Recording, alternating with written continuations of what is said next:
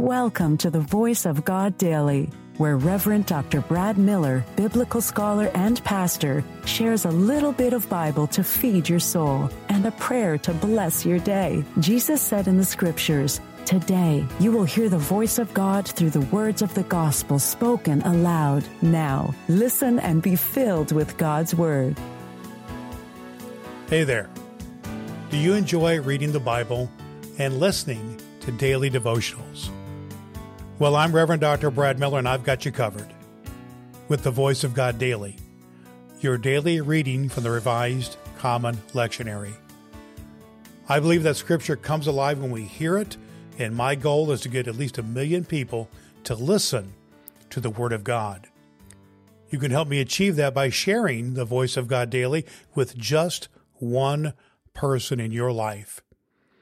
If you have some spare time, don't forget to rate and review the Voice of God Daily on Apple Podcast. You can also download the ABC 123 Bible Study Guide from voiceofgoddaily.com to help you study the Bible better. Before we dive into today's reading, let's take a moment to pray together using a breath prayer. It's a simple yet powerful way to connect. Let's have a breath and have a prayer.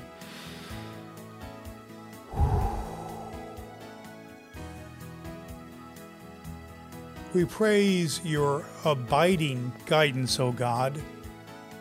For you sent us Jesus, our teacher and Messiah, to model for us the way of love for the whole universe. We offer these prayers of love on behalf of ourselves and our neighbors, on behalf of your creation and our fellow creatures. Loving God, open our ears to hear your word and draw us closer to you, that the whole world may be one with you, as you are one with us. In Jesus Christ our Lord. Amen. The voice of God in the New Testament lectionary reading for this very day from 2 Corinthians 12 11 through 21, reading from the New Life Version. I've been making a fool of myself talking like this, but you made me do it. You should be telling what I have done, even if I am nothing at all. I am not less important than those false missionaries of yours. When I was with you, I proved to you that I was a true missionary. I did powerful works, and there were special things to see. These things were done in the strength and power from God. What makes you feel less important than the other churches? Is it because I did not let you give me food and clothing? Forgive me for this wrong.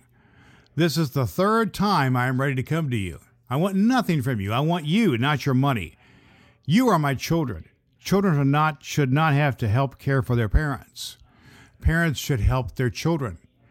I'm glad to give you anything I have, even myself, to help you. When I love you more, it looks as if you love me less. It is true that I was not a heavy load to you, but some say I set a trap for you. How could I have done that? Did I get anything from you through the man I sent to you? I asked Titus and the other Christian brothers to visit you.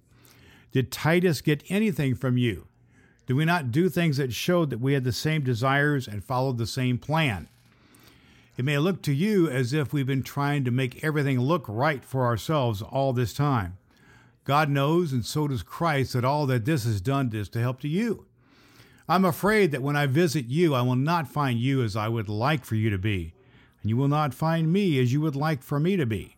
I'm afraid I will find you fighting and jealous and angry and arguing and talking about each other and thinking of yourselves as being too important and making trouble. I'm afraid when I get there, God will take all the pride away from me that I had for you.